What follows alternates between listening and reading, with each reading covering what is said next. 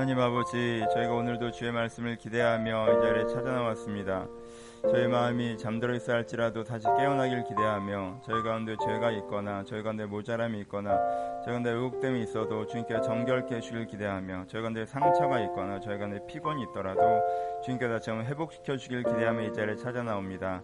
아버지 각 사람의 은혜를 허락하여 주옵소서. 각 사람의 은혜를 허락하여 주옵소서. 주님께서 각 사람의 필요하신 은혜를 허락하신 말미암아 그 은혜로 다시 한번 저희가 새 힘을 얻을 수 있도록 아버지 이 시간 모든 사람의 예배 가운데 찾아와 주시옵소서. 주님과 함께한 예배의 시간 되길 소원하오며 살아계신 예수님의 이름으로 기도합니다. 아멘.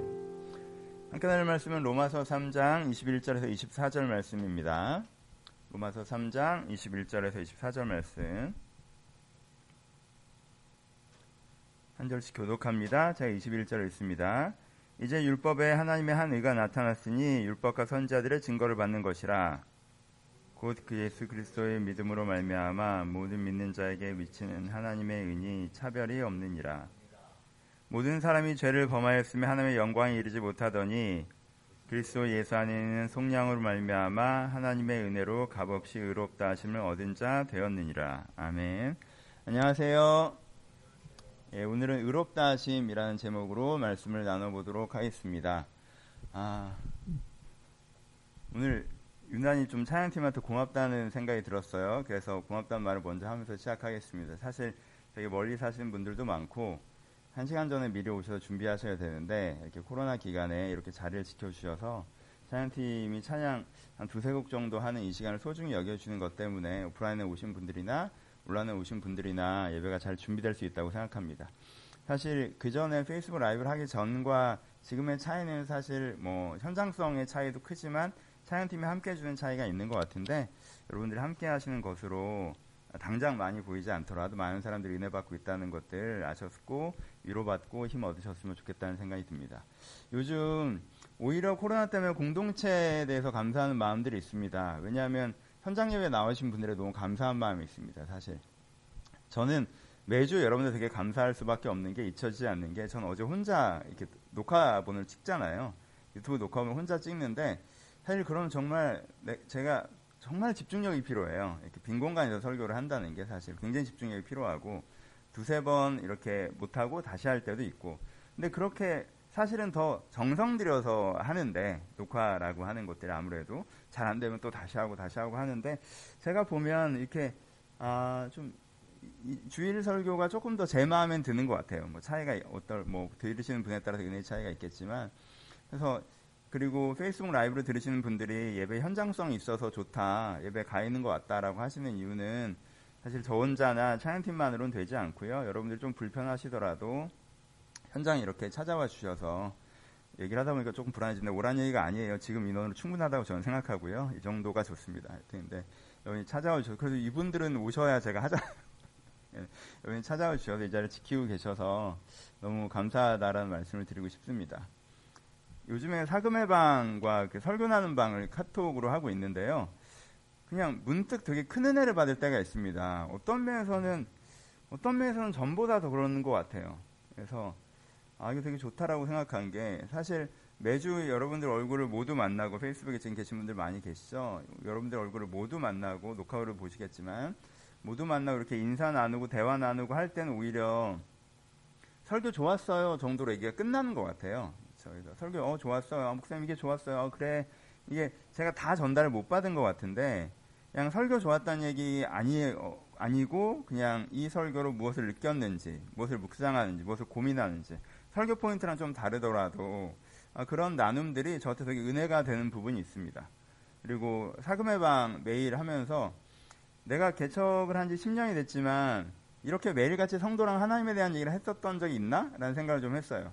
그전에도 매일처럼 심방을 하고 매일처럼 양육을 했지만 사실 거기 다른 이야기들도 되게 많이 있었고 이렇게 하나님에 대한 이야기를 매일처럼 나눴었나 라는 생각이 들어서 오히려 이 시기에 주시는 은혜가 있다는 생각과 함께 아, 제가 받는 은혜가 있으니까 오히려 요즘에 공동체를 카톡을 통해서 또 느끼는 부분이 있습니다. 그래서 그래서 방장님들에게도 너무 감사드리는 부분이 있고 방장님들 말고도 매일 카톡에서 사금방 열심히 참여하신 분들에게도 되게 감사하는 마음이 있습니다. 지난주에 어떤 분에게 이제는 그, 그 설교나는 방에서 한, 한 성도님이 한 친구가 한 지체가 이렇게 길게 설교를 나눔을 해줬는데 어, 제가 약간 울컥했어요. 되게 감동, 되게 마음이 따뜻해지는 시간이었는데 어, 그냥 편하게 민우 형제라고 있는데 그, 그 친구가 나는 나를 보고 제가 되게 감동을 받았는데 그러니까 제가 그 내용에도 너무 큰 감동을 받았고 그리고 또 하나는 아, 이 친구랑 되게 오래 교회 생활을 했는데 이렇게 교회에서 진짜 인사하고 뭔가 이런 이런 얘기를 처음 들어본 것 같아요. 그래서 너무 마음이 좋았었는데 그래서 그런 시간들이 저에게 되게 선물 같은 시간이고 그래서 저는 그냥 나눔인데 이번 한 주간 오히려 좀 공동체를 많이 느꼈습니다. 나무의 숨교회가 교회구나. 제가 사실 어떤 면에서는 나무의 숨교회가 좀 교회로서 미숙한 모습들이 있다는 생각들을 더 많이 했고 우리가 좀 부족하다는 생각을 많이 했고 항상 공동체성에 대한 고민들을 좀 했는데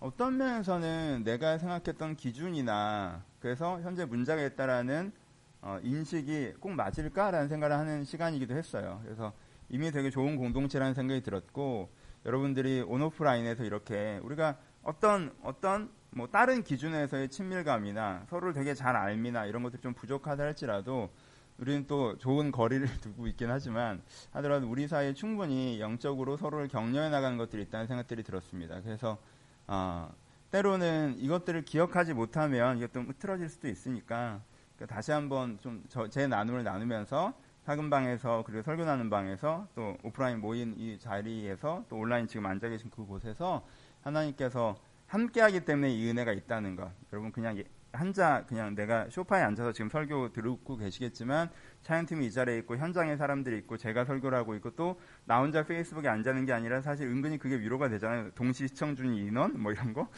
그런 것들을 우리가 함께하고 있기 때문에 은혜가 있다는 거를 우리가 함께 느낄 수 있었으면 좋겠습니다. 예, 갑자기 나눔을 하고 싶어서 나눔을 했습니다. 시작해 보겠습니다. 오늘 의롭다 하심에 대한 설교를 할 거예요. 아, 저 마스크를 바꿔봤는데 괜찮, 안 괜찮아요? 내 얼굴이 보이는 건 의미가 없었구나. 표정이 너무 안 보인다고 해서 한번 바꿔봤는데, 안 보이는 게 나아요? 음, 온라인에 있는 사람들한테 물어볼 거예요. 해봅시다. 음, 복습부터 하죠. 어, 우리는 계속 인간관에 대해서 명확하게 하고 모든 생각이 진행되셔야 돼요. 인간관이 첫 단추입니다. 인간관이 틀어지면 사실은 인간관이 달라지면 지금 로마서에서 얘기하는 것과 그러면 그 첫 문장이 달라지면요 나머지 문장은 하나도 맞아 떨어질 수가 없어요. 그러니까 첫 단추를 잘 끼우셔야 그 다음이 연결되는 거예요. 계속 반복해요. 그래서 이 로마 설교한 내내 반복합니다. 인간관이 뭐예요? 우리는 영혼의 인간관을 가지고 있어요. 하나님께서 선하고 아름다운 진짜 내 모습을 내 안에 담아두고 계세요. 난 원래 좋은 사람이에요. 하나님께서 나를 그렇게 만드셨어요. 나에겐 영혼이 있어요. 그렇죠? 그게 내 안에 있단 말이에요.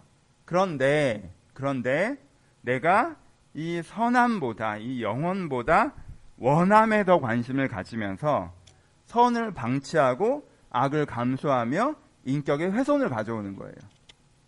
그렇게 되면 결과적으로 내 진정한 모습이 아니라 내 욕망의 성공과 실패, 내 환경, 내 경험, 그리고 이 시대가 가르치는 시대 정신, 이런 게 마치 나인 것처럼 버무려져서 나로 인지되고 있다는 거예요. 그쵸? 물론 거기에 영혼도 반영돼 있기 때문에 영혼과 전혀 상관없다고 못하겠지만 순도면에 있어서는 그래서 하나님께서 만드신 아름다운 영혼, 진정한 나, 그리고 여러 가지로 조금 훼손 혹은 왜곡된 먼지처럼 형성된 나가 있다는 거예요.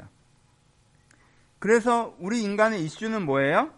인간의 이슈는 이런 현상적인 나에 머물러서 살아가지 않고 정체성을 여기다 두지 않고 진정한 나를 회복시켜서 나의 나됨으로 살아가는 것. 이것이 우리 인간의 가장 필요한 일이다. 라고 하는 게 성경의 전제예요. 인간관이란 말이에요. 이런 인간관을 제시했을 때 사람들의 어, 좀 부정적인 반응들이 있었다는 걸 로마서가 우리가 얘기해줘요. 사람들이 어떻게 반응했었냐면요. 그거 꼭 그렇게까지 해야 돼요? 라고 하는 반응 중에 하나는 하나님 논리를 해서 아니 왜 꼭 선한 게 좋은 거예요? 꼭 영혼을 회복해야 돼요? 그냥 난 이게 나예요. 이게 나라고 느껴져요. 그럼 난 이러고 살고 싶어요. 그럼 그냥 이런 나를 하나님이 수용하면 되잖아. 왜 자꾸 날 바꾸라고 그래? 이런 식의 얘기죠. 그렇죠? 그래서 본문에는 어떻게 표현했어요? 어쩐 자들이 믿지 아니하면 어찌하리요 그 믿지 아니함이 하나님의 믿부심을 패하겠느냐 내가 사람의 말하는 대로 말하노니 진노를 내리신 하나님이 불의하시냐라고 얘기하죠. 무슨 뜻이에요? 우리가 문제가 있다고 하는 하나님이 문제야라고 얘기한다는 거죠. 그렇죠? 진노를 내리시는 하나님이 불의해. 원하는 대로 사는 걸 좋다고 얘기해 줘. 원하는 대로 사는 걸 그냥 도와줘. 하나님이 그 위치를 바꾸면 모든 문제가 해결돼. 내 위치를 바꾸라고 하지 말고. 이렇게 접근하는 거죠. 그건 뭐에 동의하지 않는 거예요. 영혼의 인간관에 동의하지 않는 거죠. 그냥 현재의 내 모습을 나라고 규정하는 거예요. 이걸 안 바꾸는 거예요. 또 하나. 그 당시 사람들도 똑같았어요. 요즘 사람들이 하는 반응이랑 복음에 대해서. 또 하나 복음에 대해서 부정적으로 반응했던 사람은 바울 선생님, 하나님. 그러니까 현상적인 지금 내 모습은 문제가 있다는 거잖아요. 그쵸? 아, 나도 알겠어요. 내가 봐도 내가 그렇게 좋은 사람이 아니야. 악해. 그리고 인격적으로 문제가 있고 정서로 문제가 있어요. 근데 영혼이 회복되고 내가 변화되고 이렇게 될 것 같지는 않아. 그리고 그건 너무 힘들 것 같아. 될 것 같지도 않고 과정도 어려울 것 같고. 그러니까 하나님 어떻게 하냐면 내가 이건 나쁘다는 걸 인정을 할게요. 잘못했다고 할 테니까 용서를 해줘요. 대신 난 계속 이렇게 살아가는 걸로. 포인트를 알겠어요? 진짜 내가 회복되고 이건 내 생각에는 안 돼. 그건 못해. 어떤 면은 그렇게 하고 싶지도 않아. 근데 내가 지금 이 상태인 게 문제인 건 나도 알겠어. 그러니까 내가 잘못했다고 할게. 그러니까 날 용서해 주는 거야. 그래서 내가 잘못한 것에 대한 결과는 내가 맞이하지 않게. 그렇죠? 그러니까 면책 특권을 달라는 거죠. 잘못은 했지만 결과는 괜찮게 해주세요. 내가 잘못했다고 할 테니까. 하나님께 용서해주고. 그래서 나는 인생 자체는 계속 잘못하면서 할 건데 내가 잘못한다고 인정하는 걸로 하나님은 명분을 가져가고 나는 내 마음대로 사는 걸로 실리를 챙깁시다. 이렇게 타협을 보죠. 라고 하는 게 그 당시 사람들이 했던 발상 중에 하나예요. 복음을 그런 식으로 해석하려고 했어요. 그래서 그때 바울이 얘기하는 거 뭐예요? 또 그러면 선을 이루기 위하여 악을 행하자 하지 않겠느냐? 어떤 이들이 이같이 비방하여 우리가 이런 말을 한다고 하니 그들이 정죄를 받는 것이 마땅하니라. 이 사람들이 뭐라고 얘기하는 거예요? 선을 이루기 위하여 악을 행하자 하지 않겠느냐? 뭐라는 거예요? 내가 악하게 살아가는데 내가 정말 그지 같은 nom인데 하나님께서 이 그지 같은 놈을 용서해 주시는 게 하나님의 선이야. 그러니까 내가 못돼 먹게 살아갈수록 하나님의 선이 빛나는 거야. 이런 뭐 식의 발상이에요. 그러니까 그 말이 아까 명분은 하나님, 실리는 나. 요 구도에서 나오는 생각이에요. 그러니까 여러분, 그러니까 헤아릴 새 것이 없다니까 2000년 전이나 지금이나 사람들이 복음을 왜곡하는 방식이라고 하는요 경우의 수가 정해져 있어요. 막 자기만의 번뜩이는 아이디어처럼 하나님 그냥 날 도와주는 걸 선하다고 하면 안 돼요? 라고 얘기하는 거나 하나님 그냥 내가 잘못했다고 하니까 용서해주고 내가 바뀔 것 같지 않아요? 라고 하는 거나 사실 요즘 사람들이 하는 거나 그때 사람들이 하는 거나 똑같다고 사람들 아이디어라는 게 재밌지 않아요? 근데 바울은 이거 아니라는 거예요. 그거는 뭐예요? 그거는 아예 인간 간의 동의를 안 하고 복음의 정보를 왜곡하는 거죠. 그렇죠? 인간 간의 동의를 안 한 상태에서 복음이란 정보를 흡수하니까 그 정보를 자기 나름대로 해석해 가니까 첫 단추가 잘못 끼워지니까 다음 단추 계속 잘못 끼워지는 거란 말이에요. 포인트 아시겠어요? 그럼 첫 단추가 끼워져야 돼요. 이 인간 간의 동의가 돼야 돼요. 그래, 진정한 내가 있어. 이건 내가 아니지. 이건 내가 성장 과정에서 형성된 거잖아. 지금 환경에 의해서 자극된 거잖아. 내가 남이 먹으니까 같이 먹고 싶어진 거잖아. 남이 저기 사니까 나도 살고 싶어진 거잖아. 그건 욕망이 세상에서 자극된 거잖아. 내가 하는 말이 들어보니까 세상에서 시대정신이랑 똑같아. 그건 그걸 간단한 거잖아요. 내가 아무리 내 생각인 것처럼 같아도 그건 교육받은 생각이지. 그건 시대정신이라고. 똑같은데 왜 복제품이 아니라고 말씀하세요? 왜 창작품이라고 얘기해? 똑같은데. 그러니까 그렇게 딱 보면 내가 내가 아니구나 이게 진짜 내가 있구나. 진짜 나를 회복시키고 싶다. 근데 이게 어떻게 회복되지? 까지 와주셔야 첫 단추가 끼어지는 거예요. 복음에. 이 첫 단추가 안 끼어진 상태에서 여러분들이 교회를 오래 다니시면서 접하는 모든 정보는 여러분들의 인간관, 원하는 대로 사는 게 좋은 거라는 인간관 속에서 다 편집돼서 왜곡됩니다. 그렇죠? 하나님 왜 이렇게 하세요? 하나님 왜 저렇게 하세요? 이건 왜 이런 거예요? 이건 왜 저런 거예요? 이건 마음에 드는데 이게 마음에 안 들어요. 10년, 20년, 30년을 다녀도 마찬가지 반응이 나와요. 왜? 스탠스가 다르니까. 그렇죠? 그러니까 여기에 동의가 되셔야 돼요. 여기에 동의가 된다는 게 뭐예요? 인간은 죄에 빠져 있다는 게 동의가 되는 거예요. 그렇죠? 인간은 원래는 하나님의 피조물 아름다운 모습이 있는데 지금 죄에 빠져 있다는데 동의가 되는 거예요. 그러니까 성경이 계속 얘기하잖아요. 네가 죄인이란 걸 인정하지 않으면 아무것도 시작되지 않는다는 말이 이 인간관의 동의가 돼야 그 다음 얘기가 될 수 있다고 얘기하는 거예요. 그렇죠? 그럼 여기에 동의가 되십니까? 동의가 되실 거예요. 근데요, 동의가 동의가 되십니까? 라고 할 때, 전 동의를 못 하겠습니다. 라고 하는 사람이나, 어, 전 당연히 동의하죠. 라는 사람이나, 전 다 안 믿어요. 왜? 이건 교리가 아니라 고백이거든. 저도요, 어느 날은 이게요, 동의가 안 돼요. 생각으로 안 되는 게 아니잖아. 동의가 어느 날은 동의가 안 된다는 게 뭐예요? 뭔가 원하는 게 있는데 그건 잃어버리기 싫은 날이죠. 뭔가 못 가진 게 억울한데 이 억울함이 이 억울해도 된다고 얘기하면 내가 뭔가 부당하다고 느껴지는 날이란 말이에요. 그렇죠? 그러니까 여러분 그게 잘못된 게 절대 아니에요. 여러분들의 원함의 고백의 어떤 날들에 있어서 마음이 왔다 갔다 할 수 있는 건 우리의 성장 과정에서 다 자연스러운 거예요. 그러니까 이거를 완전히 믿는다고 하지도 마시고요. 완전히 안 믿는다고도 하지 마세요. 우리는 항상 그 과정 어딘가를 걸어가는 거니까. 그렇죠? 그러니까 또 이 설교를 듣고 아 그래 나는 뭐 첫 단추에 동의가 안 됐네요 목사님 뭐 그래요 나는 뭐 이러지 마시고 또 그러지 마시고 그 얘기하는 게 아니에요. 저도 동의 안 돼요 지금 저도 동의 안 돼요 제가 원하는 것들 중에 포기 안 되는 게 있어요 하나님께 그 부분에서 얘기하시면 영혼이고 뭐고 일단 이건 스테이 합시다라고 할 거예요. 그러니까 그건 우리가 과정주의인 거, 고백적인 거. 그러니까 이 개념을 얘기할 때 고백으로 가져가시면 성장하고 있는 나에 대해서 굉장히 냉정한 평가를 하게 돼요. 그렇게 하시면 안 돼요. 아시겠죠? 복음을 다루는 방식에서는요, 이 생명의 시간의 방식이 너무너무 중요해요. 이 방식을 잃어버리면 복음은 여러분들을 살리지 않고 죽이는 또 하나의 율법이 됩니다. 아시겠어요? 근데 인간과는 우리가 이렇게 하면서 상기할 수 있겠죠. 내가 완전히 믿지는 않더라도 완전히 고백적으로 동의하고 있지는 않더라도 중심에서 이걸 인정하는 게 있으면 여러분들은 믿으시는 거예요. 그렇죠? 그럼 그 다음 얘기를 했었죠. 이게 첫 번째예요. 그 다음 얘기를 했었어요. 그 다음 얘기가 뭐였어요? 그래. 그럼 내가 내 영혼을 깨워보자. 근데 뭔 안 된다? 지난주에 했던 거 배우고 실천하는 방법으로는 안 된다. 배우고 실천하는 방법으로는 안 된다. 그렇게 하면 정보를 왜곡하거나 하면 자책하게 될 거다. 그건 되게 위험한 접근 방식이다. 그렇게 되는 게 아니야. 그러니까 이제 지난주까지 한 얘기예요. 그러면은 이때 사람들 마음에 뭐가 와야 돼요? 이 지점에서? 아, 그럼 어쩌라는 거야? 라는 심리선에 쓰셔야 돼요. 어쩌라는 거야? 방법이 없잖아, 그러면. 내가 회복돼야 되는데 내가 열심히 한다고 되는 게 아니라면 어떻게 하라는 거야가 이 심리선에 쓰는 것이 모든 사람이 죄를 범하였으면 하나님의 영광에 이르지 못하니에요.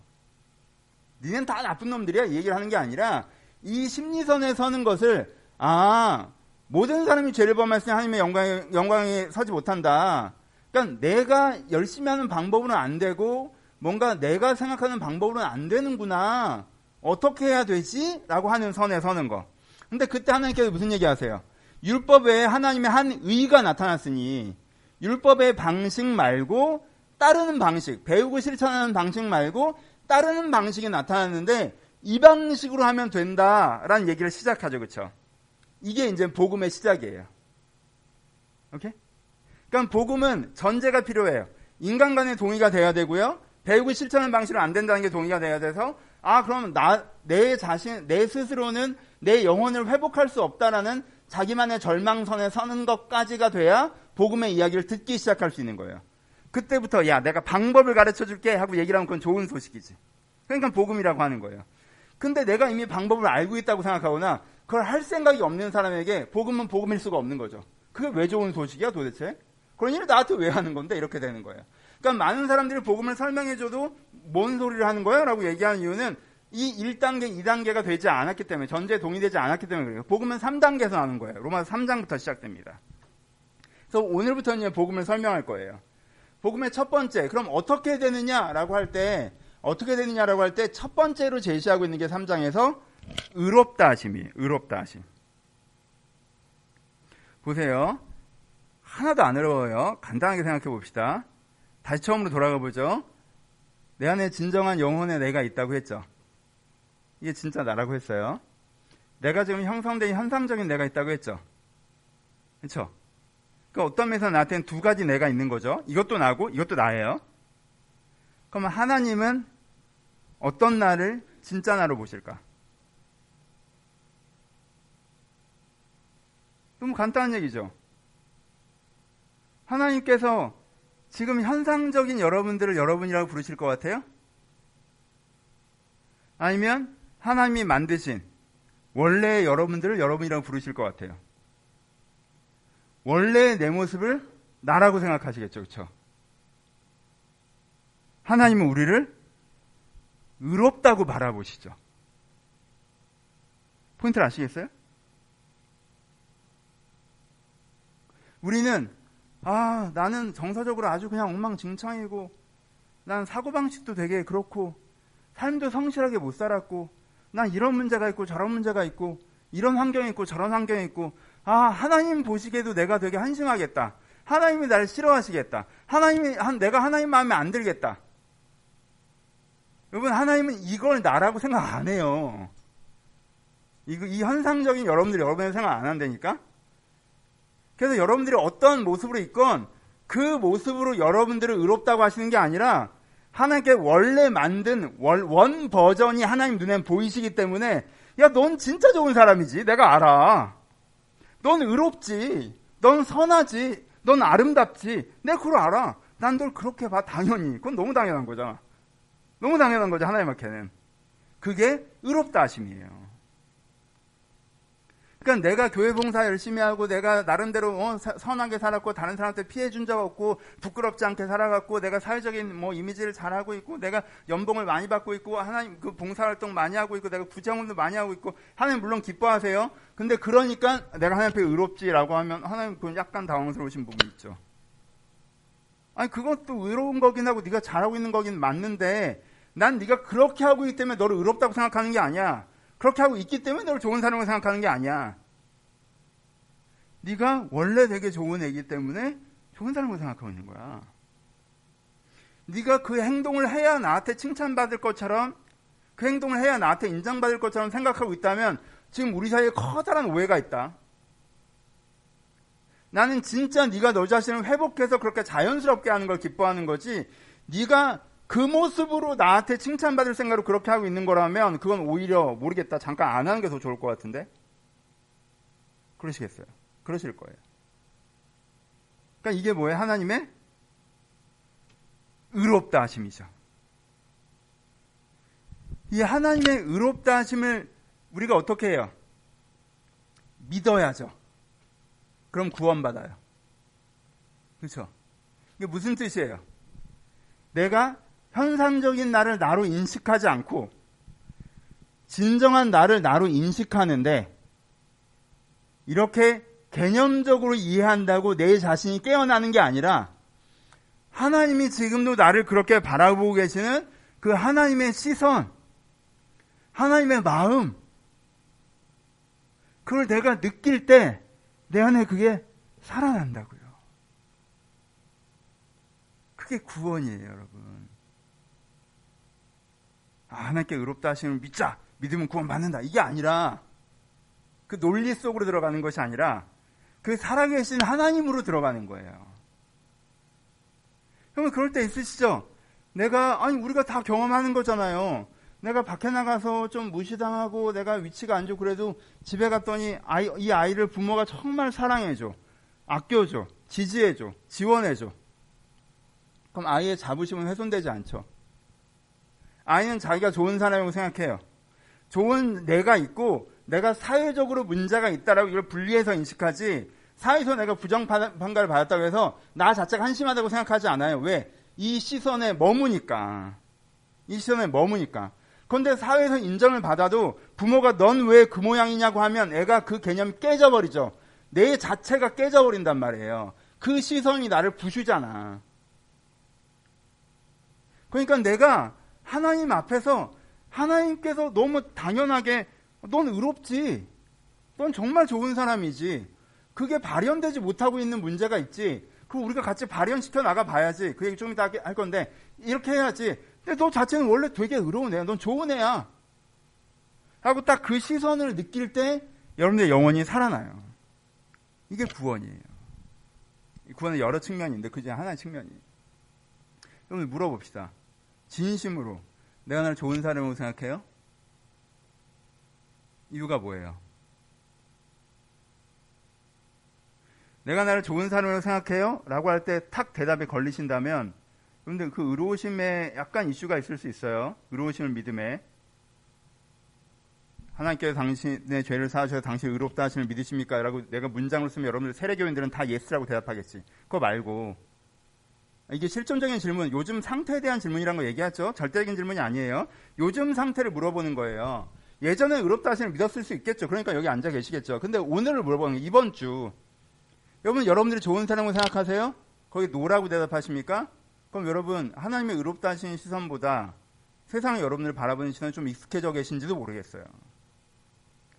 yes라고 대답하시는데 이유가 내 재능, 내가 사회에서 받고 있는 평가, 내 역량, 내 돈. 그럼 여러분들이 하나님의 의롭다 하신 시선에서 멀어진 걸지도 모르겠어요.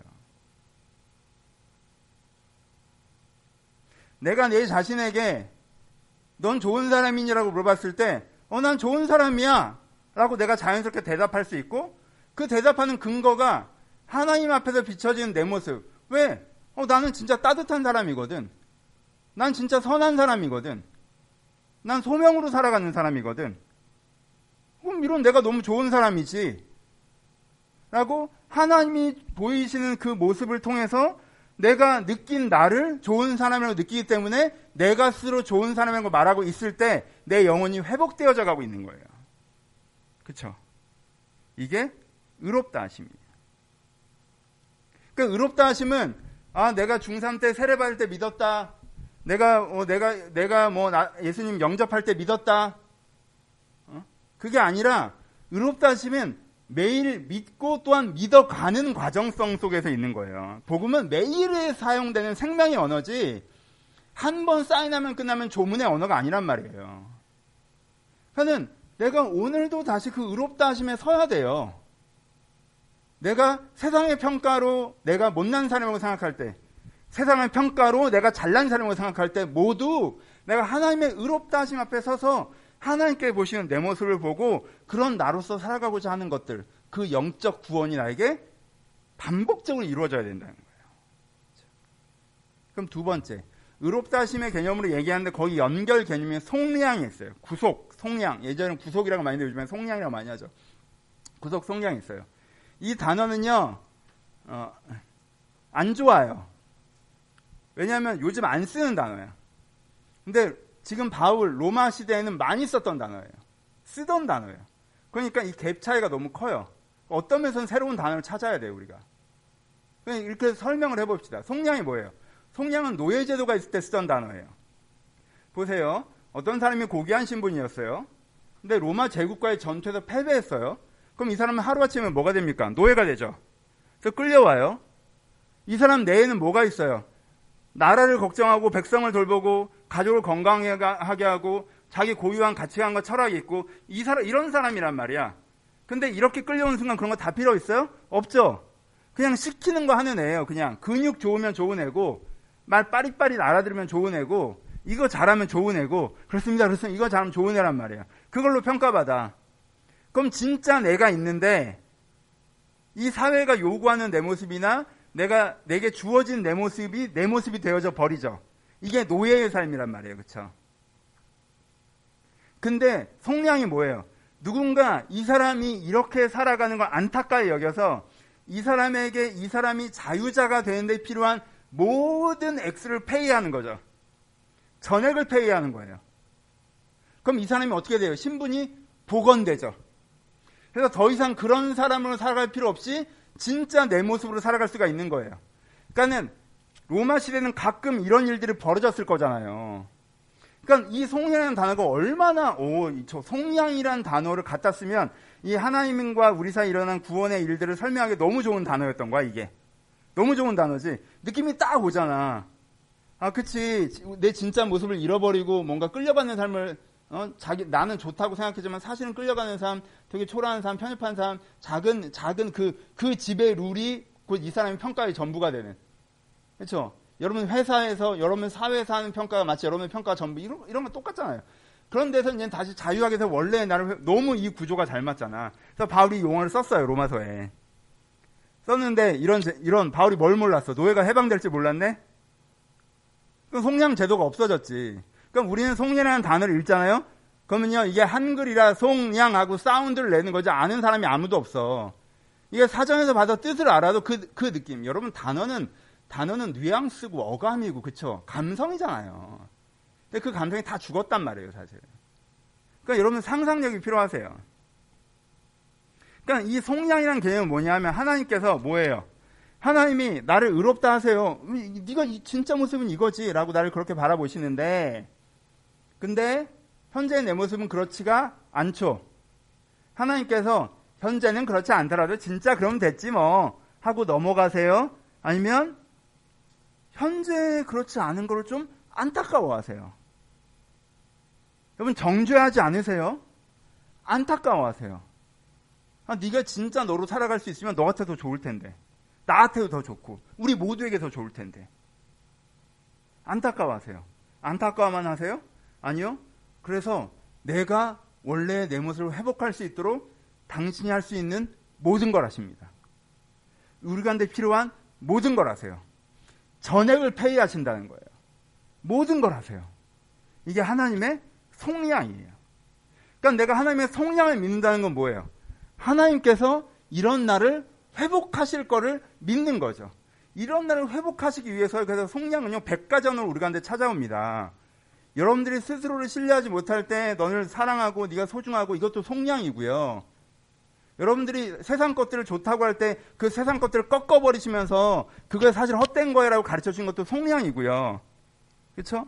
여러분들에게 좋은 공동체나 좋은 영적 경험을 시켜주면서 야 세상에 이런 게 있단다라도 속량이고요. 그렇죠? 속량은 자꾸 그 개념에 묶여버리니까 어떤 사전적인 개념이고 법적 개념을 묶이는데 속량은 적용적으로 넓게 퍼진다고요. 아까 말씀드린 것처럼 의롭다 하시면 햇살에 내가 계속 비춰지는 것처럼 하나님이 우리 인생에 계속 그 속량을 베풀고 계신다고요. 내가 그 속량을 믿는 거예요.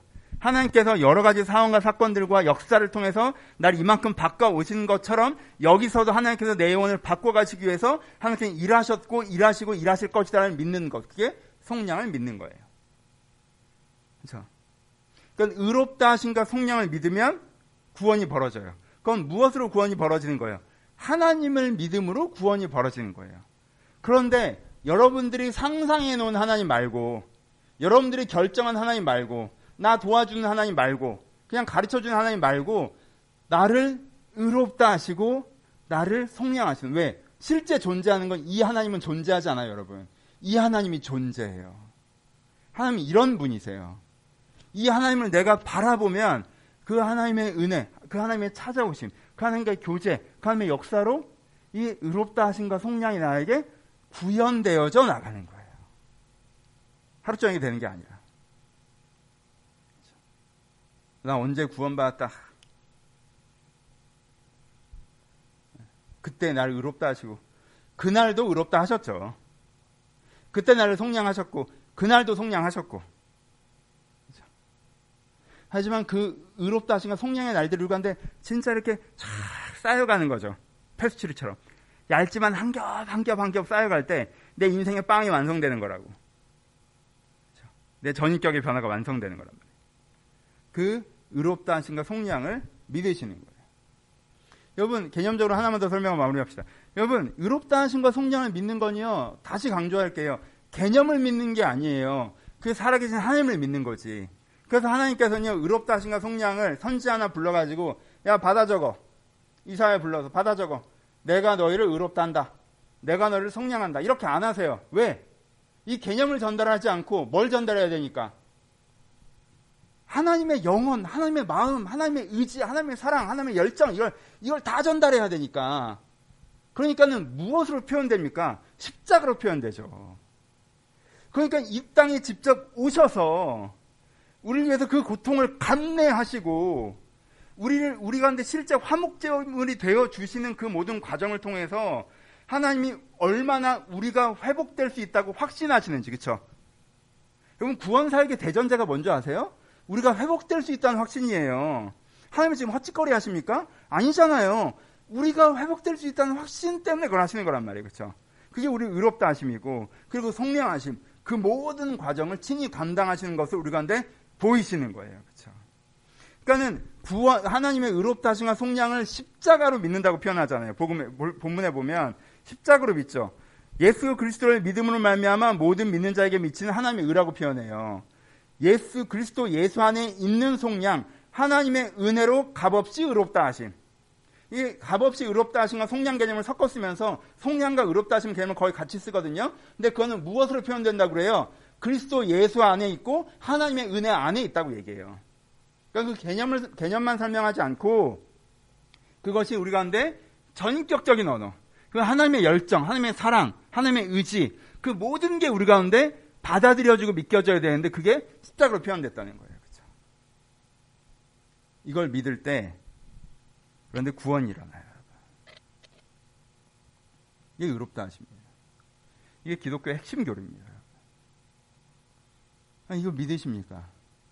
한번 믿습니다가 아니라 여러분 이걸 여러분들의 삶의 성장 동력으로 쓰는 게 이게 의롭다 하시는 믿는 거예요. 이거를 도서관에 처박아두고 그 정보를 아는 거 말고 내가 오늘도 그 의롭다 하심으로 사는 게 의롭다 하심을 믿는 거라고. 무엇이 아닌지에 대한 얘기를 한번 해봅시다. 그냥 말에 오해가 있어요. 이게 되게 오래 묵은 오해죠. 이런 오해가 한국교회 가끔 있어 일부러 얘기를 해볼게요. 의롭다 하심을 지금도 간간히 설명했지만 의롭다 하심에 대한 가장 큰 오해는 인간은 죄인이야. 에서부터 시작하는 거예요. 이게 얼마나 위험한 발상인지 아셔야 돼요. 창세기 1장을 날려버리고, 그쵸? 2장부터 시작하는 거예요. 성경을 더하면 안 되고 빼면 안 돼요. 창세기 1장에서 시작해요. 보시기 좋았더라에서 시작한단 말이야. 근데 뭐로부터 시작해, 이 사람들이? 인간은 죄인이야부터 시작하죠. 인간은 구제불능이야부터 시작하죠. 인간은 한심한 존재라는 것부터 시작하죠. 그래서 한심한 존재야. 그래서 하나님이 그냥 의롭다고 그냥 쳐주시기로 한 거야. 그냥 의롭다고 하자 그냥. 넌 안 되겠다. 어차피 네가 노력해도 안 되니까 의롭다고 하자. 의롭다 하시면 이렇게 이해해요. 어떤 사람들이 이렇게 설명해요.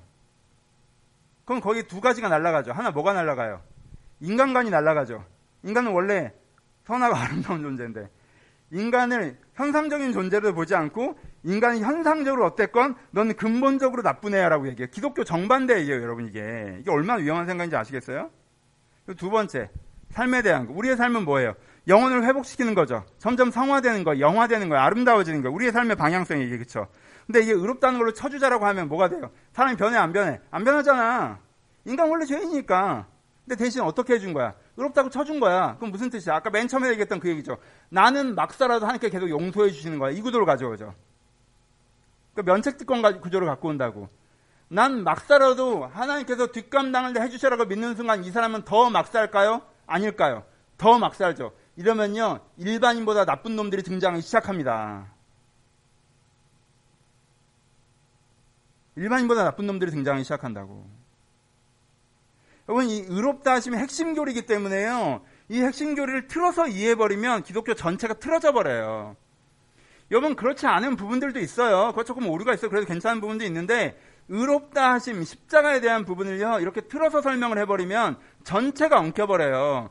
인간이 죄인이라고 시작하는 문장들에서 여러분 오해하시면 안 돼요. 인간이 죄인이라고 문, 그게 중요한 문장인데 첫 문장인 건 뭔가 잘못된 거예요. 일장이 날라간 거예요. 의롭다 하시면 의롭다고 쳐주자라고 믿잖아요. 그럼 로마서 8장을 날리는 거예요. 성령이 하신다고 분명히 얘기했는데 안 된다는 얘기잖아. 여러분 의롭다 하시면 이렇게 꺾는 순간 성경에 되게 많은 부분들이 잘려져 나가야 돼요. 영화로움에 대한 거, 그렇죠? 하나님의 자녀됨에 대한 거 이거 다 잘려 나가야 돼요. 여러분 이 오해에서 벗어나셔야 돼요. 한국 교회 이런 이런 오해가 있어요.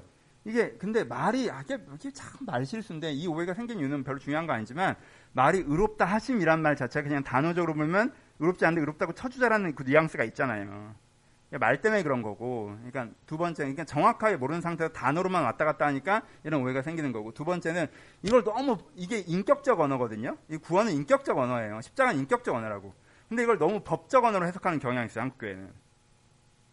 법적 언어로 속량이라고 해버리잖아요. 그럼 그 다음부터 막 살아도 돼지가 나와요. 그렇잖아. 내 본 모습과 본 모습을 회복하고 싶어 하시는 안타까움과 그래서 최선을 다하신 하나님과 그래서 그 십자가에 보신 열정이 다 삭제된 상태로 이 인격적 언어가 다 삭제된 상태로 야 넌 속량 받았어 라고 하면 어 그럼 막 살아도 되네. 너무 당, 당연스럽잖아. 면책 특권이 있는데 안 쓸 건 또 뭐야? 여러분들에게 교통법규를 아무리 어겨도 괜찮은 프리티켓을 국가가 줬어요. 그럼 과속을 하고 싶어, 안 하고 싶어? 이걸 갖고도 안 하면 왠지 좀 내가 손해 보는 기분이잖아. 왠지 좀 더 하고 싶었지 않아요? 그러니까 더 나쁜 놈을 만든다고. 그러니까 이 부분에 차이가 있어요. 그러니까 이 오해에서 벗어나셔야 돼요. 두 번째. 이건 오해 말고 불신. 그럼 의롭다 하심을 믿지 않는 것이 의롭다 하심을 믿지 않는 건 무슨 뜻일까요? 의롭다 하심을 믿지 않는 것은 아까 얘기했던 내가 원하는 대로 살아가고 싶은 게 나예요. 그게 내 정체성이에요. 라고 하면 아예 이 구조를 생각하지 않으니까 의롭다 하심을 안 믿는 거예요. 두 번째, 아, 나도 진정한 내가 있다는 걸 알겠는데 내가 그렇게 회복될 수 없을 것 같아요. 라고 하는 건 하나님의 속량은 안 믿는 거고. 아, 하나님 내가 정말 의롭다 하심도 믿고 속량도 믿고 싶어요. 믿고 싶으니까 나한테 찾아와서 뭘 좀 해주세요. 그래야 믿건 말건 할 거 아니에요. 라고 하는 건 이미 선언하신 십자가를 안 믿는 거고. 그렇죠? 포인트를 아시겠어요? 그러니까 내가 어, 디에 믿음이 취약한지도 이해를 하셔야 돼요. 내가 의롭다 하심 자체를 안 믿어서 내 원하는 대로 살고 싶은 게 딱 나라 이 모든 설교가 잔소리처럼 들리는지 요즘엔 아니면은 내가 속량을 안 믿어서 목사님 말에 다 맞는데 이 모든 얘기가 부담스럽게만 들리는지. 세 번째, 다 동의되고 너무 기대되는데, 기대되는데 난 기대를 하고 있으니까 하나님께서 앞으로 내 인생에 무슨 일을 일으키시면, 어떤 신비한 역사를 일으키시면 내가 그때 가서 믿겠다는 마음인지. 포인트를 아시겠어요? 그렇게 되는 게 아니라, 십자가로 이미 하나님이 그런 분임을 보이셨어요. 그러니까 하나님이 그런 분이라고 생각하고 하나님을 대해 나가면 그 관계가 그렇게 시작되는 거예요. 이 패턴. 우리 가운데 필요합니다. 마무리. 유튜브에 이걸 설명을 의롭다 하시면 좀 간단하게 했어요. 그때 예화를 했었는데 한번 반복해 보도록 하겠습니다. 되게 예를 들어서 그러니까 되게 엄청난 감독이 있어요. 세계적인 감독. 동네를 지나가요. 근데 아이들끼리 야구를 하고 있어요. 한 아이를 보니까 정말 세계적인 선수가 될 재능을 갖고 있어요. 지금 기량이 자듬었지 않아서 요 팀에서도 요 경기에서도 인정 못 받는 애예요. 근데 얘 어깨를 보니까 선관을 보니까 운동하는 센스를 보니까 체형을 보니까 얘는 세계적인 선수가 될 수 있는 애야.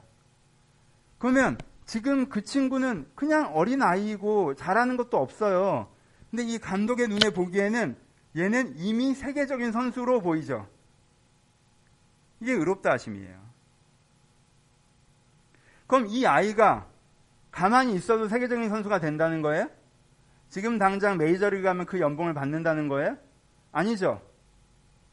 그 감독이 나를 그렇게 바라봐 주는 걸 믿고 어떤 할아버지 헛소리를 생각하지 않고 믿고 내가 훈련하고 노력하면 그렇게 될 수 있죠. 이게 뭐예요? 의롭다 하심을 믿는 거예요.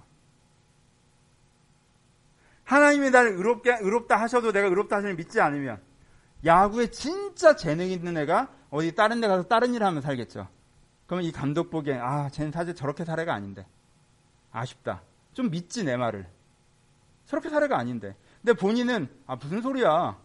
나는 야구를 잘해본 적이 한 번도 없으니까 그 말이 안 믿기지. 무슨 소리야. 왜 그렇게 될 수 있다고? 아 왜 자꾸 헛바람 넣어. 난 그냥 계속 이렇게 살아왔어. 공부도 그렇게 잘 못했고 그냥 내가 별로 좋아하지 않은 직장 가서 이렇게 살았어 난. 왜 내 인생 자체 아닌데? 난 그렇지 않은데. 이 갭이 생기겠죠. 이게 의롭다 하신 하나님과 의롭다 하시는 믿지 않는 사람 사이에 생기는 갭이죠. 여러분 하나님 여러분들의 안에 있는 가능성을 보세요. 진짜 여러분을. 그리고 그걸 의롭다고 하세요. 그 발현되지 못하는 게 안타까우세요. 그래서 여러분들께 발현되도록 하나님 할 수 있는 모든 걸 해준다니까요. 뭐만 하면 믿고 따라하기만 하면. 그럼 우리 안에 그 진짜 하나님 만드신 모습이 나의 모습으로 점점점 나타나기 시작해요. 이것이 영혼 구원입니다. 기독교가 뭐 하는 종교입니까? 기독교는 영혼을 구원하는 종교입니다. 여러분, 여러분 영혼이 구원을 받고 계십니까? 영혼 구원은 여러분들이 세례받을 때 한 번 받는 게 아니에요. 죽은 다음에 천국 가는 풀패스 티켓이 아니라고. 영혼 구원은 우리 안에 계속 이루어져 가는 성장의 과정이에요. 그 영혼 구원을 받아 누리셨으면 좋겠습니다. 마칩시다. 여러분, 오늘 설교가 되게 중요해요. 이게 기독교의 코어예요. 어떤 목사님들은 모든 강단은 52주 동안 복음만 전해줘야 된다고 말씀하세요. 틀린 얘기는 아니라고 생각해요. 왜? 이게 되면 나머지는 다 연동되는 거거든. 그래서 저는 확신해요. 52주 동안 똑같은 얘기를 하면 여러분들이 안 들을 거라는 걸 확신하기 때문에 그래서 안 하는 거예요. 왜냐하면 성경도 요 얘기만 적고 있지 않잖아. 연동된 다른 얘기들을 하고 있잖아, 많이. 그래서 연동된 다른 얘기들을 많이 할 거예요, 앞으로도. 근데 여러분, 이 첫 단추를 우리가 잊어버린다면 우리가 해나가는 다른 이야기들, 이제까지 했던 다른 이야기들 가운데 수많은 오해들과 여러분과 저 사이에, 하나님과 여러분 사이에 미스커뮤니케이션이 생기는 것처럼 그냥 사안을 두고 다른 관점에서 서로 각자 얘기를 하는 일들만 반복될 뿐 그 설교들이 여러분 안에 젖어 들어가지 못할 겁니다. 그러지 못한 이유가 이 첫 단추 때문에. 이 복음의 단추. 오늘 꼭 받아 끼우셨으면 좋겠습니다. 마칩시다. 여러분, 다시 자책하지 마세요. 아, 목사님 제가 알고 봤더니 구원이 없군요. 알고 봤더니 전 복음을 몰랐어요. 그렇지 않아요. 그런 얘기는 아니에요. 그런 얘기 아니에요. 이미 여러분들이 얼마나 마음의 영적 회복들이 있는데 그럼 제가 여기 보셨던 분들 대부분이 제가 처음 만날 때 지금 뭐, 지금이 영적으로 많이 깨어나셨고 살아나셨습니다. 변화되셨고 성장하셨어요. 그래서 근데 왜 여러분들한테 이, 게 없다는 거야? 열매가 있는데. 그렇죠? 하나님 여러분 인생에 속량하지 않으셨습니까? 에이, 나한테 그렇게 얘기하면 안 되죠. 여러분 인생 분명히 속량하셨잖아요. 얼마나 여러분들이 회복하기 위해서 많은 일들을 버리셨습니까? 이끄셨습니까? 도전하셨습니까? 지적하셨습니까? 돌보셨습니까? 여러분들이 하나님이 의롭다 하심 안에 있어요. 근데 이제까지는 조금 더 이 개념을 명확하게 이해하지 못하고 수동적으로 있었다면 이제 이 개념을 이해하고 좀 적극적으로 반응해 보자는 거예요. 여러분, 때로 네 가지. 욕심, 불안, 자책, 안일에 우리는 서요. 그렇지 않아요? 불안하잖아. 불안하잖아. 욕심 나잖아요. 아, 왜 난 이거밖에 못하지? 자책될 때, 아, 이 정도면 됐다. 놔버릴 때 있죠. 안 일해질 때. 이 네 가지 마음이 들 때, 그냥 의롭다 하나님을 상상하면서 그 하나님 아래 계세요. 뭘 하려고도 하지 말고 하나님 나를 의롭다 하십니다. 지금 이 마음이 나의 진심은 아닙니다. 하나님 하나님께서 나를 의롭다 하십니다. 함께 보시는 본 모습을 내가 알길 바랍니다. 주님, 저를 속량하여 주시옵소서. 그냥 그렇게 그 진짜 햇살 아래 앉아 있는 느낌으로 그런 상상으로 하면 의롭다 하시는 그 시선 아래 앉아 있어 보세요. 그냥 그런 상상을 가지고 한번 앉아요. 이런 기도를 한번 드려보세요.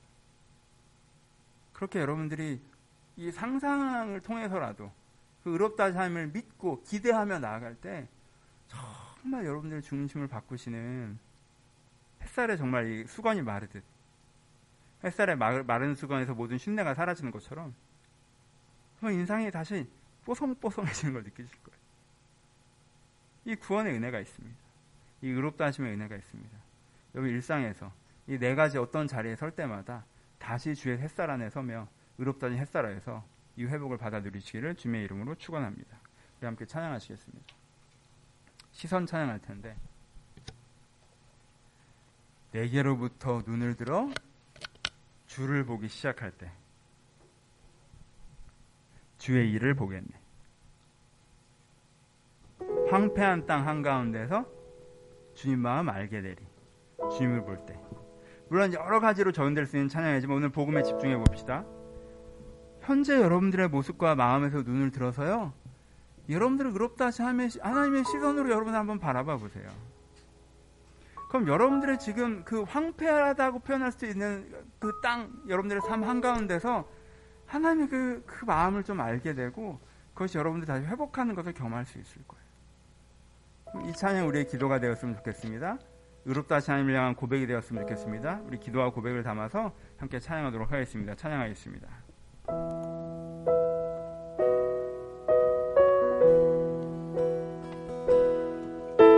내게로부터 눈을 들어 주를 보기 시작할 때 주의 일을 보겠네 작은 마음 돌이키사 하늘에 꿈꾸게 하네. 주님을 볼 때 모든 시선을 주님께 드리고 살아계신 하나님을 느낄 때내 삶은 주의 역사가 되고 하나님이 일하기 시작하네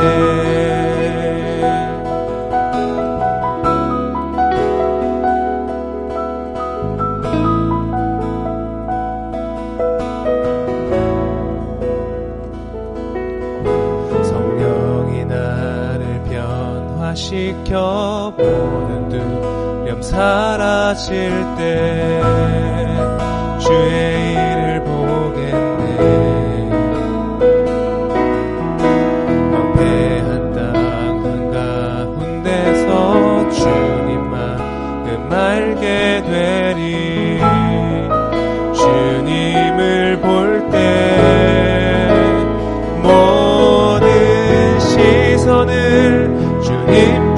드리고 전능하신 하나님을 느낄 때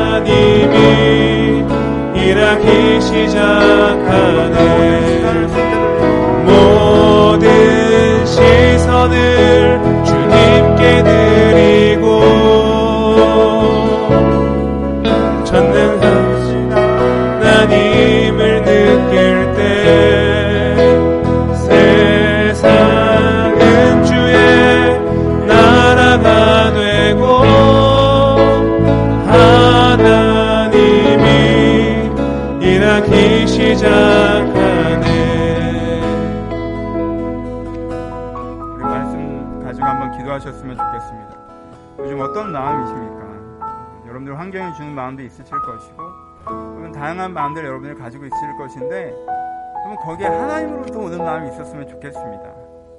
그것을 어떤 면에서는 족합니다. 거기가 시작이잖아요. 그렇죠? 하나님의 마음으로 가득 차지 않는다라고 자책하는 건 우리 수준에선 너무 과도한 것 같아요. 그냥 하나님의 시선으로 오는 마음이 여러분들에게 조금씩 조금씩 커졌으면 좋겠어요. 하나님은 여러분들이 좋은 사람이라고 하십니다. 하나님 여러분들이 잘할 수 있다고 하세요. 더 좋은 사람이 돼서 의미 있는 삶을 살 거라고 하세요. 그거에 이미 십자가를 지실 정도로 하나님께서 최선을 다하고 계시고 모든 것을 하신다라고 말씀하십니다. 내가 그것을 믿고 따라가기만 하면 내 안에 그런 일들이 분명히 벌어진다고 하십니다.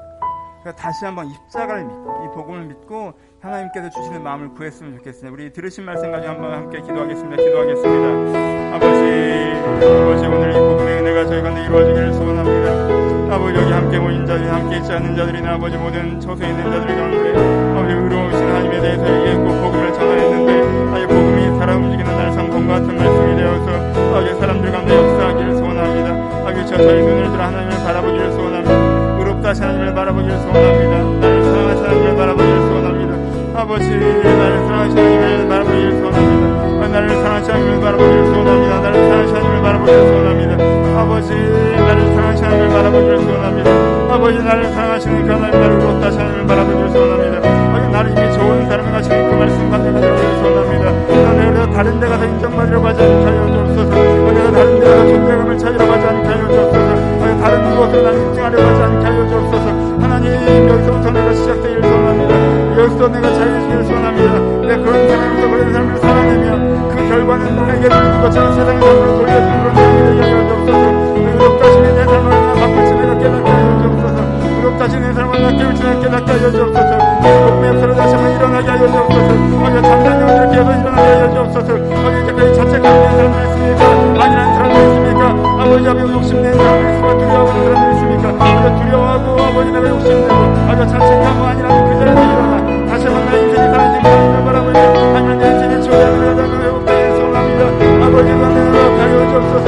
아버지 우리가 내 노력하여 주옵소서. 아버지 내 성령을 노력하여 주옵소서. 아버지 구원의 역사를 전달하여 주옵소서. 이게 진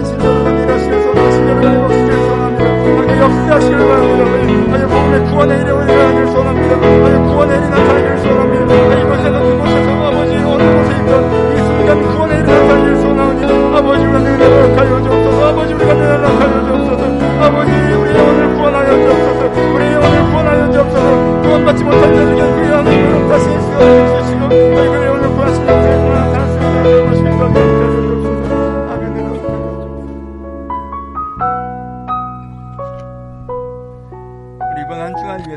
기도하셨으면 좋겠습니다.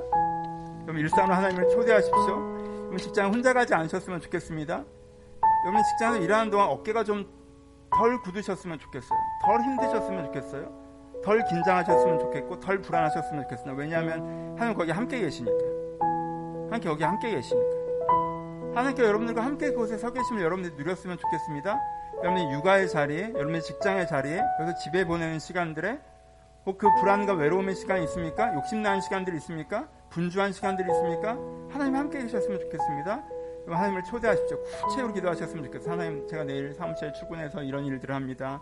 내일부터 아이들을 이렇게 가르치고요. 집에서 이런 시간들을 보내야 됩니다. 하나님, 그 시간에 나와 함께 해달라고 여러분들이 서 있는 그 자리에 하나님을 초대하시면서 도움을 구하시는 기도, 힘을 구하시는 기도, 피난처 되심을 구하시는 기도를 함께 기도하기를 소원합니다. 우리 기도하겠습니다. 하나님, 아버지 예배 가장 간절하는 것은 아버지 다시 한번 이 한 주간 하나님의 일상을 초대하는 것입니다.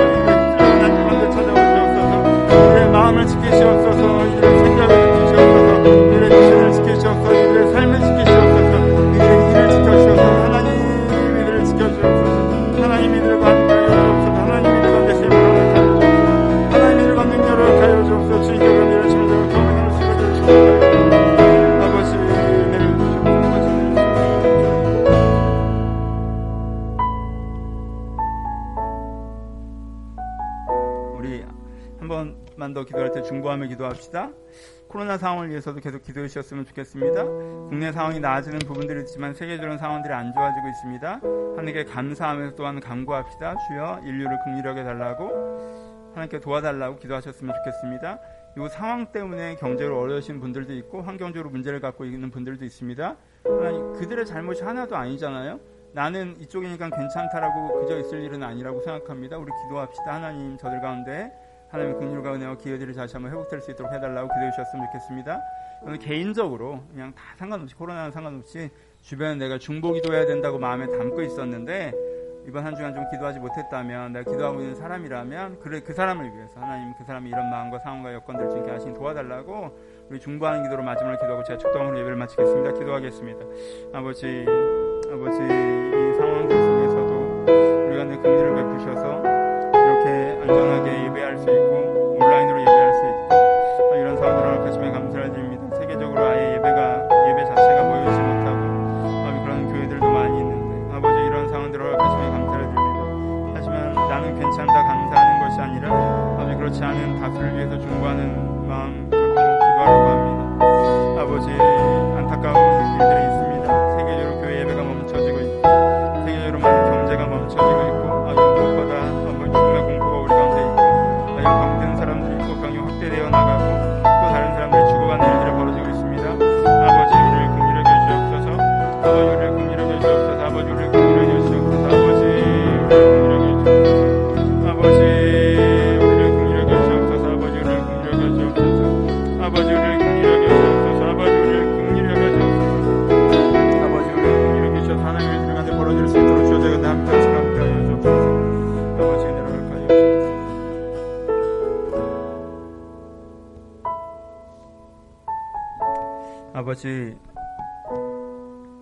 제 욕심으로 저를 보는 것이 아니라 제 환경으로 저를 보는 것이 아니라 지금 지금 내 모습으로 나를 보는 것이 아니라 날 의롭다 하신 그 하나님의 시선으로 나를 바라보게 하여 주옵소서. 그래서 그, 그 내가 다시 한번 느껴지게 하시고, 내 영혼을 내가 다시 한번 느끼게 하시고, 나로 인지되게 하시고, 그래서 그렇게 선하고 따뜻한 아름다운 내 모습으로 살아갈 수 있도록 아버지 한 사람 한 사람에게 구원의 은혜를 더하여 주옵소서. 아버지 삶의 현장으로 다시 한번 나아갑니다. 아버지 고단한 현장입니다. 피곤한 현장입니다. 아버지 세상의 생각들이 쏟아져 들어오는 현장이고 긴장되는 현장입니다. 때론 상처되는 곳이기도 하고 무서운 곳이기도 합니다. 아버지 함께하여 주시옵소서. 이들의 마음을 생각 마음을 지키시고 생각을 지키시고 삶을 지키셔서 주님께 주신 지혜와 힘으로 이번 한 주도 넉넉히 감당할 수 있도록 이들과 동행하여 주옵소서. 아버지 우리 가운데 주님의 긍휼이 더욱더 필요한 사람들, 공간들, 영역들이 있습니다. 주님께서 그곳을 기억하시고 함께 하셔서 저들의 나약함으로부터 빨리 회복되어져 갈 수 있도록 주님께 우리를 축복하여 주시옵소서. 이제 우리 예수 그리스도의 은혜와 하나님 아버지의 사랑하심과 성님의 교통하심이 주의 은혜를 구하는 모든 심령심령 가운데 이제로부터 영원토록 함께 있을지어다. 아멘.